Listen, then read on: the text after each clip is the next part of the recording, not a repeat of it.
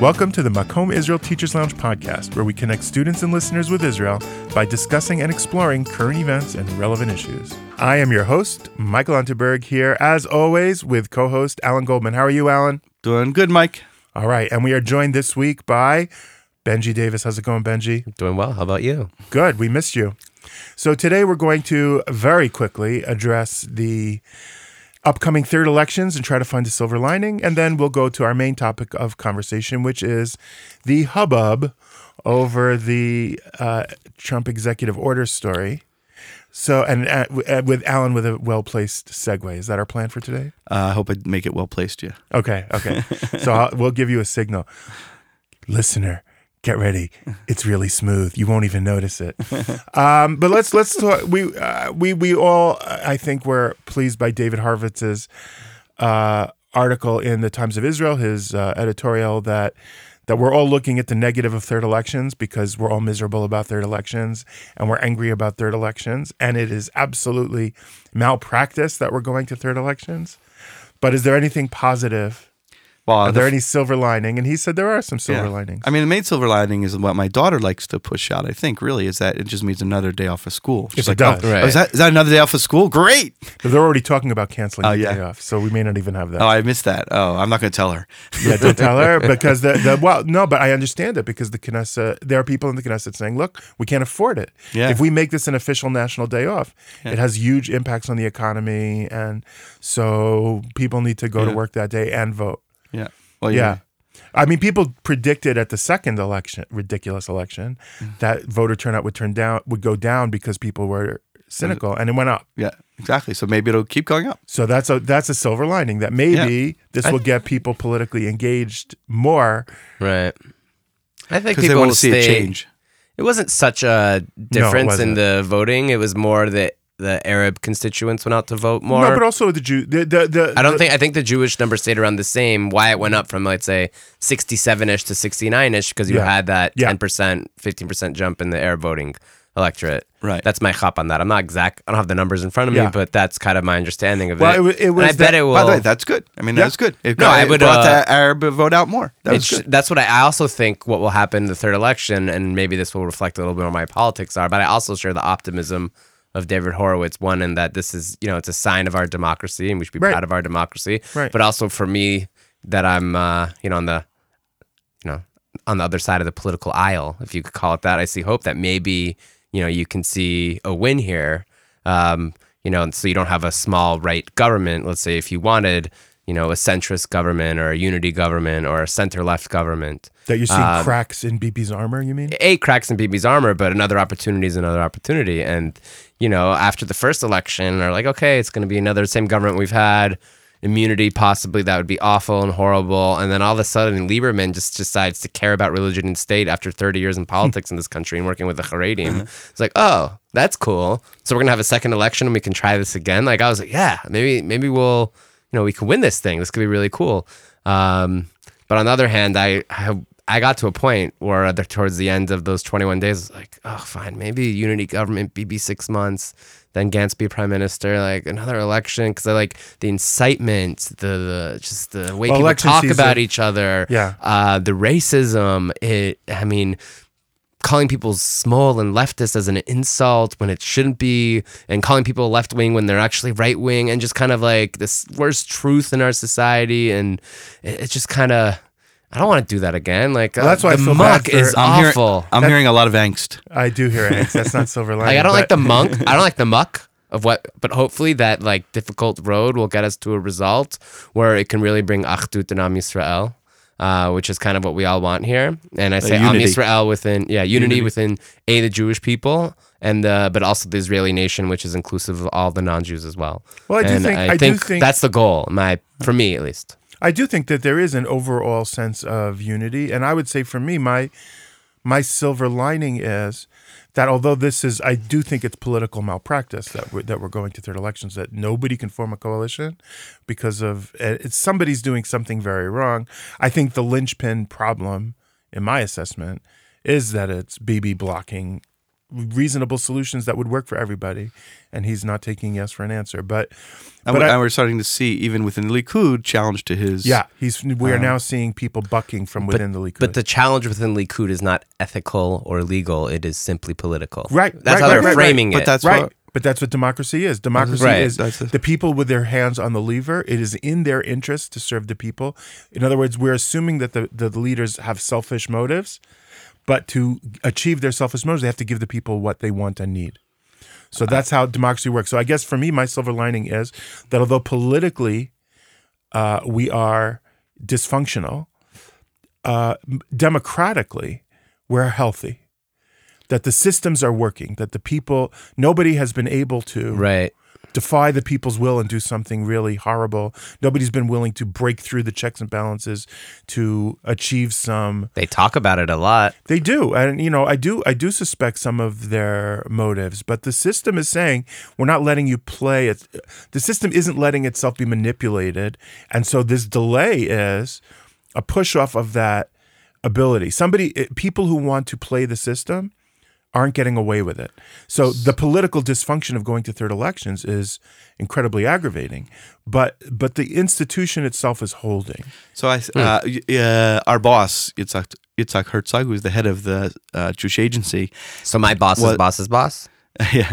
So all of our bosses, bosses, bosses, right? he um, had a, a, a fascinating, I think, interview on the radio this morning, um, and he pointed out, and he didn't actually call, he didn't use that word of dysfunctional politics. He actually said this is this is democracy at work. Yeah. Right. And he and he said, look, basically, um, it's it's frustrating, it's it's difficult, uh, but the system means going to new elections means we're not you know, going to other means such as violence to, Right. to solve this out. In many societies, unfortunately, when you get into stalemates like this, a transfer of power, go to violence. Um, and he very much, you know, uh, uh, kept it um, in that in that perspective, and almost like this is the functionality of of politics and democracy. Yeah, I mean, Horovitz And then- pointed this out. That we're, we're at a moment where the, the issues are, a little, are confusing and the people are at loggerheads. Yeah. So you're seeing that reflected Yeah. in the institutional process. And- and so- we're working out something that Yeah. really is difficult. and someone who has been a dominant force in Israeli politics really for two decades now. Even though in the last decade he's been the prime minister, but he's been a no. I'm talking Oh, about uh, Bibi. Bibi, Oh, Bibi, yeah. Netanyahu, the prime minister Netanyahu. That even though he's been a a do, he's been a dominant force in Israeli politics for really two decades since his first Oh, Two and prime ministership. Um, yeah, and and I think uh, to, so for for that. To move on is is a difficult. We're having difficulty with it, but but the system is working itself out. And then he, he then he then veered to point out, I think very strongly, says I think as this might be the segue. It may be that the news is, you know, obsessing. Even though maybe people aren't, people are maybe a little election uh, fatigue going on, but the news is obsessing with all the politics. And they spent an hour and a half before his interview talking about the politics. He said it's ignoring the the real issues and problems that we're having in Israel and also in the Jewish world. And of course, his job as the head of the Jewish agency is to worry about the Jewish world, um, as he, as he pointed out. And uh, and he just gave a very uh, very strong summary of. Uh, of the state of anti-Semitism in the world today, which and I think his claim is right, and he brought up proofs of it that we really are in the most anti. I don't want to say the most anti-Semitic time, but the most uh, anti-Semitic acts that are happening around the world. And he, and he said in every corner of the world. Well, that's numerical. I mean, think that's it's yeah. that's not an frequency opinion. Since- and yes, and since like World War II. hearing about it. yeah, yeah, since World War II. because we're so And- uh, just the It's transparency of social media. more, and also there's a qualitative change in that. Like even in America, you have shootings. Right, and- exactly, exactly what they said. Right. They, they said, you know, the the Kalman Liebskind, Kalman, right, and uh, Right. uh, Liebskind, they, Asaf uh, Lieberman. Asaf Lieberman, right? Kalman uh, Liebskind and Asaf Lieberman says to said, said to them, "Whoa, what do you mean, really? The Oh, most, the, radio host. yeah, the radio host. Sorry, can you?" Can you, you know, can you go see just like rattled off, right? The the fraternity in Indiana where Jews were Jewish fraternity students were beat up. The obviously shooting in Jersey City. The the synagogue in Los Angeles. I mean, it is crazy. That's in America. By the way, and uh, he's not talking. five blocks from where I grew up. Right, right, and he's and that wasn't even talking about all around the world. But of course, the Jewish Agency has has emissaries all around the world that they talk to and hear on a on an ongoing basis of cemeteries that are desecrated and synagogues that are desecrated and um, people who are uh, you know um, also uh, um, abused either either uh, verbally or violently. Um, so this is uh, you know. It it really is. It really is It's an not just a. Quantitative change; something yeah. qualitatively has shifted. And I think that comes off of that topic that we really want to talk about, which is the the President Trump's executive order this week and why it Well, blew up on Jewish yeah. tr- bluish tr- Twitter. So, Mike, maybe Did you say bluish Twitter? blew up on Jewish Twitter? Yeah, I think you contracted that into a new new language. Ben, check it out. We'll play. we'll roll back the tape. That was like a James Joyce moment. Yeah. Uh, wow, that's a nerdy joke. Uh, basically, nerdy. what happened was uh, kind of to have something nice to do. I think at the at, at the uh, Hanukkah celebration at Early the White Hanukkah, House. yeah. yeah, okay. It was an early celebration, and the president wanted to do something that would be meaningful to the participants. So he signed an executive order making sure that Jews on campus are represented under Title VI, which prohibits discrimination against people on campus based on uh, national origin or ethnicity, or I think it even Or uses the word race. Yeah. Uh, which was seen by much of the Jewish world as something very provocative. Now, I think that was mishandled somewhat by the media and certainly by a lot of the readers. There really wasn't anything shocking or crazy that happened, but in one of those, you know, I, I cliches are so useful. I try not to use them, but they really are useful. And, and what made it a teachable moment was it, it created this huge discussion among Jews about whether they see their identity as national or just purely religious. And so, uh, Benji, you collected some tweets that you thought were. I did. Um, I don't, you know, it's funny because Twitter is such a funny place for current events conversation. It has its pluses and its minuses, but it is it is a sort of snapshot about what a certain segment, Twitter using segment of the population is discussing. It, it, I don't know. I don't think it's an accurate reflection of broader people who don't use Twitter, but the Twitter conversation itself is interesting. Right. I want to, I'll start uh, Haviv Rettig Gur, who has been on uh, our podcast uh, from the Times of We have an episode coming out soon from him. Oh, that hasn't aired yet? Yeah. Correct. Another one. Yeah. Oh, another one. Yeah, yeah. He's already been on one. yeah, yeah, yeah. Yeah, Right. he's going to be on. A, yeah, Great. He's great. Good shidduch. Um, so he wrote, um, kind of summing up everything, actually. A sad moment for American Jews. Jews have always been both a nation and a faith. The tension between the two was always complicated, confusing, malleable. Neither nation nor religion has ever fully defined Jewishness. That this complexity now worries you as Jews is the real story. Ah, yafeh. That's kind of what the episode is about, no? I think so. Right? That's what we're That we're gonna do. As in, the real story is not the Trump executive order, which seemed to protect Jews under Title VI of uh, civil rights legislation, which the Obama administration did as well. Yeah. So it's not really a story, but it's rather this reaction of American Jewry really um, feeling that they're being threatened um, by this executive order as a continuation, you know, of the policies of the Trump administration, which they see as threatening to their very identities Right, as, as liberal Americans. Americans, uh, liberal, religious, Jewish Americans. Uh, so I can get to that type of Yeah, I mean, it, because because it brings the the dual loyalty anxiety. so I have here a tweet which Uh, literally says that. Um, it's from a Reconstructionist rabbi. It is really, really frightening for us to be defined as a nationality. The trope of dual loyalism is classic anti Semitism. It encourages people to view American Jews as professing greater loyalty to Israel than to the United States, thereby making us trust untrustworthy. No, again, I don't think that that that's a good expression of that reaction Of the angst. of the angst that Haviv was talking about. Mm-hmm.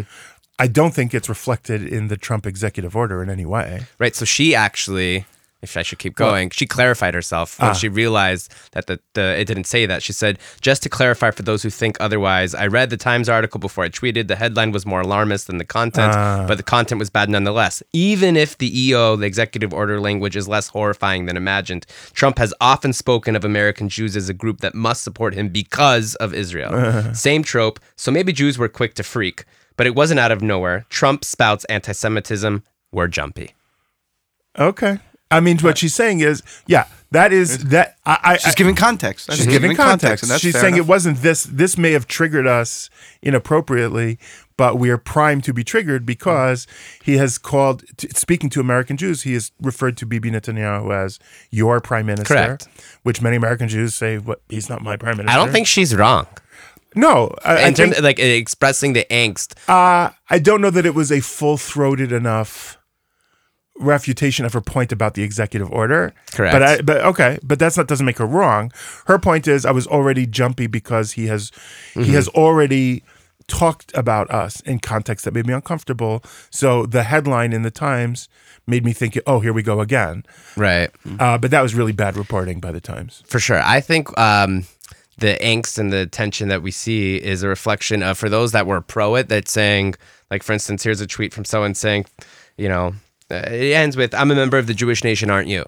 Right. As in, a lot of people saying, like, this is a good thing because he's, you know, he's recognizing the basic idea of 3,000 years that Am Yisrael has always been a Jewish nation. And, you know, yes, we have a religion, but we've always been a nation. So American Jews that lean towards their Zionism in their Jewish identities, like, this is a good thing. But American Jews that lean towards liberal religion, um, you know, as the main forefront of their Jewish identities, they see this as threatening to their very way of lives. And perhaps we could see this as those that lean towards liberalism as their Jewish identity. Well, if you have a kind of a seen as a white nationalist, uh, Republican, very conservative uh, leader of the country, then that's threatening to your very either apolitical identity or to the idea that gave sanctuary sanctuary to Jewish people in America, which is you know progressivism and and liberalism. and so this EO threatens the way that is been able to keep American Jews secure. And what we were just saying, uh, it doesn't seem to be such a secure place to live in America because of ascendant anti-Semitism. Well, the language is being raised. I mean, I mean, I think, I mean, uh, uh, it's interesting. This made me think of that before World War II, the modern period was really you could you know you could call it the age of ideologies, right? Lots of mm-hmm. people call it the age of ideologies. And the post post World War II, postmodern world, we're really in the age of identities, mm-hmm. right? And when we're getting big time into that now, right? Mm-hmm. We're the age of identities. So then, who gets to define your identity? We we get on that a lot, right? So so a Jew comes along and says, "Look, my identity is a religious identity as a Jew." That's my religious identity. Who are you to tell me that my my my religious identity is part of a nation, right? And and on the other hand, the the you know the, let's say those who I, Jews who identify themselves as a nation say, well, no, the core identity of the Jew is a nation, and you know, and I think you know that's a Zionist uh, approach, and the culture of the Jews is a religion, right? But again, who are you to define my identity? Say that we're religion right? Yeah. So so these there's this identity clash even within the Jews, right? Within us as Jews, we have an identity clash that is really strong. And then throw into that mix Israel. Well, how does that work out? Is Israel my religious center? Is the is mm-hmm. Jerusalem the the the city of three religions? Or is Jerusalem the capital of the Jewish nation, mm-hmm. and then Israel, and then and all of a sudden you have this ma- massive clash in how we even was within the Jewish world, um, Well, yeah. uh, are that, so that came up defining in my, our identity. my class last week at a seminary. Whole class was based on this, and it was really hard because you had kind of one wing where saying you can't, we can't have two nationalities. I'm American, that's my nationality. Being Jewish is my religion. Another one of the students who's happening going to make Aliyah, she's like, no, no, no, like being Jewish, like this is my nationality. Right. And well, they- America one- and they does couldn't allow. s- America's a funny nation in that it does allow for hyphenated nationality: uh, Italian right. American, African American, try try Chinese American. try bringing that in and then one of the students we had like a conversation after the class well, i don't understand like how does italian american and jewish american like how are they same thing They are because because traditionally Jews see themselves as an ethno-national people, whatever you want to call it, and not just a religion. We don't think of ourselves, and and outsiders don't see us as Catholic Americans or Hindu Americans. They see us as corresponding to Italian Americans or Irish do Americans. they because i went on Mm, I think they're wikipedia confused. today if you go on wikipedia and it gives you different examples of ethnic groups so like ethnic ling- linguistic groups ethnic national and then ethnic religion and the example of an ethno-religious group is the jews Mm-hmm. So is that supporting your argument or is that against your argument? No, because wouldn't an ethnic national group be the Italian Americans, and we would want to say the Jewish Americans are actually in the ethnic national group, Whoever not the put together that group. aspect of the Wikipedia page Yeah. sees us as ethno-religious, but as Alan's pointing out, and I, and I, I, I- I say this with some sympathy for outsiders trying to define us, when we as a people don't even have a consensus of how to define ourselves. Right. So one could argue, well, go with the traditional, the the, the more traditional version. It's it's it's hard to look. No, but I- you can't identify me in this identi- in this world. Well, the I identif- have- self-identification is, in the Western world at least, is an absolute.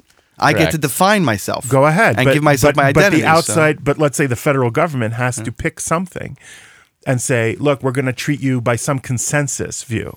And uh, but the- something that Robbie Gringras pointed out in our in, in his blog on the Makom Yeah. blog was most American Jews, something like 95% of American Jews support the existence of the Jewish state of Israel.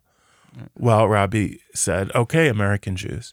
So if you support a Jewish state, that means you agree, at, at least somewhat, with the concept of Jewish nationality. I don't think there's an awareness of that. You may not be self aware of that, but that is what it means. Religions don't get a state. Nations do. Nation states, ethno nation states exist. There are you you you do. In other words, I think let me clarify a little bit what you're trying to say because I think I, we, we stumble with this a lot.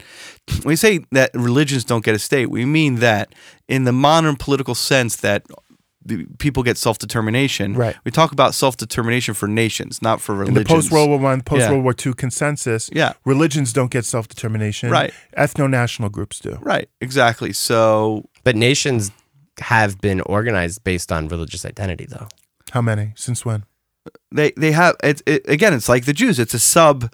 I think it's a sub. Jews are part a of their identity. religio-national group. We've all like Jews- there's never been a separation of the We've been religion around- from the nation We come from until an era. the modern era. We come from an era three thousand years ago where every nation had its own religion. Correct. That that part of your cultural identity mm-hmm. was your religion. But even the French, We're when they're one of- fighting the British, they you know, there's also a big religious dispute Eh. there, is there not? no. Yeah, I mean, What yeah, you're talking about? times. Like in the Middle Talking about Ages? Catholics versus Catholics uh, versus the Protestants, Protestant, Anglican. essentially. You're talking about the Thirty Years' War. I mean, Again, again, I think uh, uh, I think It's there. Well, this is yeah, the, but it ha- it's not modern. this is the muck. It's pre-modern. But that's Correct. the muck. Is that it's not it's not black and white. Is that we we keep with us. We've kept with us from pre pre even pre modern times or modern times within postmodern times other kinds of identities such as Yep. religious and uh, all, all kinds of different identities. But Wait, this but wait, idea- didn't the Jews? By- we both kept our original identity as being part of Am Yisrael, which is what it says in the Torah, right? When we get the God promises Abraham that he'll build a nation, right or and not at Mount religion. Sinai, he'll make you a holy nation, like all this stuff. Yeah. It's always been about an Am, but maybe that A doesn't translate into nation. But we've always stuck with the Am, even as we've evolved to adapt and integrate and survive into modern times. So even if uh, French or Napoleon called the Jews of France, you know, French of the Mosaic persuasion, did the Jews of France? They probably still consider themselves people of Israel and children of Well, Israel. no, he he the French No, rabbis that they he asked said- that he was responding to the French. He asked the French rabbis, Yeah. do you consider yourselves nationally Jewish? Because if so, I'm not going to give you citizenship. I only give I will only give citizenship to French people. So if you're French of the Mosaic, and they said, please give us citizenship. We are Frenchmen of the Mosaic. but then the question but is by the way, like, this is the Enlightenment. That enlightenment. was the- this uh, is the enlightenment. That's the modern, but that movement, which to a certain extent defines American Jews Jewish living in. Western, yeah, not just American, Western Europe and. America, North, you know, North American, Western Jewish identity was defined by that Napoleonic revolution. Mm-hmm. Whereas in Eastern Europe, whereas in the Arab world, whereas in other communities that weren't in in this sort of Western Enlightenment environment, that never really played a role. And so the classic ethno-national identity wasn't. But but Jews living in Western countries are faced by this weird.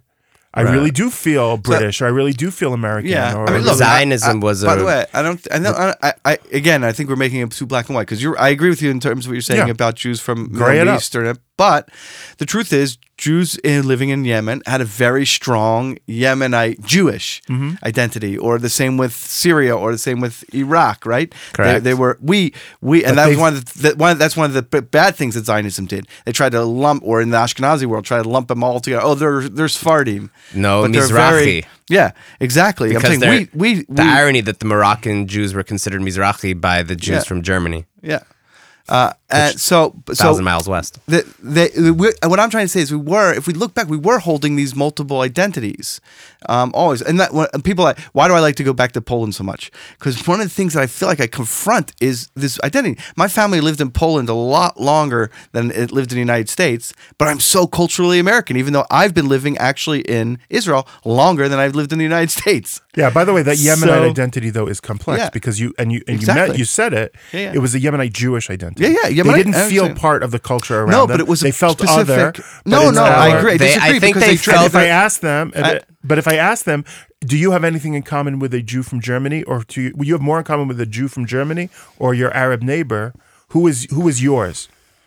I think that Yemenite Jew would probably have said a Jew from Germany. I think I think genetically, yes, would- but Not culturally not. genetically. necessar- As in, what I'm Who sa- your people? were- your Arab neighbor or a Jew from? from I think Right, it but would that's be more different than complicated. culture, though. I think it would be more complicated than we think. That's what I'm saying. Right, I agree My- with I think it would be more complicated. And like the French Jews, I think it would be more complicated the because French Jews were explicit. I we have more saying, in common right. with a French Christian Right. than a British. right, but we also know that they and were that didn't work. It didn't integrate well okay. into but I'm saying, their society. But I think that they would. I think. I think that the those in all those different sides because they they define. Yes, they had things in common with Jews, and the language that they used for for prayer and for correspondence, and Yeah. they kept in touch was all Jewish. But they did. Their dis, their their their dress was distinct. Their language was distinct. Correct. Their their food was distinct. Right. There's all these different cultural. and cultural. if I said to them, so- I- I- try it. If Well, I that's to hard. them, You can't really you say you can't now. today. Yeah, You can't say But it if I now. said, who But are your people? I- Your I'm Arab ju- neighbors or the Jews of the of? Well, why don't do, I'm just could do that suggesting it would be more complicated. Can't you do that thought experiment with unaffiliated American Jews?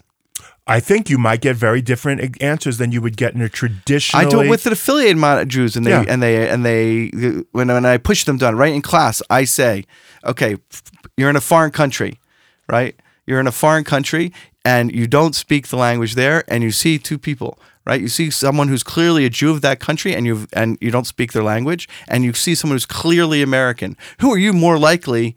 To start a conversation with, are you start? uh, Are you really more likely to conversation? Wait, so what is what do they say? So it's mixed, but it's it's complicated enough that it's not a clear. Oh, I'm going to talk to the Jew.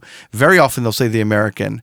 Very often they'll say American, and as it's clear, it's not an American Jew. It's But a what Jew, is that a American, sign you know. of? So it's a sign. Again, I think there there's a sense of. I, I would say it's a sign of complicated culture, complicated identity. That's not. It's Well, not say black and white. I would say it's also a sign of communication comfort. So, Right. so well, that's my argument. My argument is exactly that: is that that language is a core part of identity. That language is a core is part of identity, of and so therefore, if that the rabbis of France said we have more in common with a French Christian than a British Jew, and if French Jews didn't, that didn't land super comfortably on Western Jews. Many Western Jews felt a discomfort with that. That the idea of killing of a of a German Jew killing a British Jew in World War One felt wrong in a way that Christians killing each other in World War Two or World War One. Christians killing each other didn't feel wrong because their national identity meant it's my job to kill the person from that nation. Jews killing each other in World War One felt like we're betraying something. If that's what was going on for Western Jews, Yemenite Jews, or your Polish grandparents or my Polish grandparents, I, I it, growing up in these traditional, closed, somewhat ghettoized communities, it's not ghettos exactly, but but ghetto in, in, in a broader sense, felt an affinity and a sense of belonging to the greater Jewish people more than they felt to their neighbors. I think that's just true. Now, is am I saying it in a black and white way where really it was more complex? A hundred percent.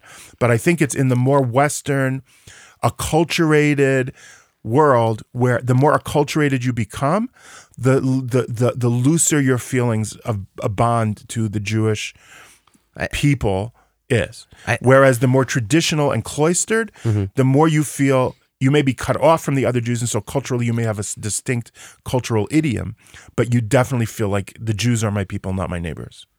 I think a lot has to do with if Jews were welcomed and then integrated into their societies, Yeah. like in Western countries versus in Eastern Europe or in the Arab yeah. world, where the Jewish communities they really sustained their religio political autonomy and independence. And the moment when they lost that independence is when they got pushed out of those places and either genocided or ended up moving either to the land of Israel uh, or to places where they can feel safe and secure.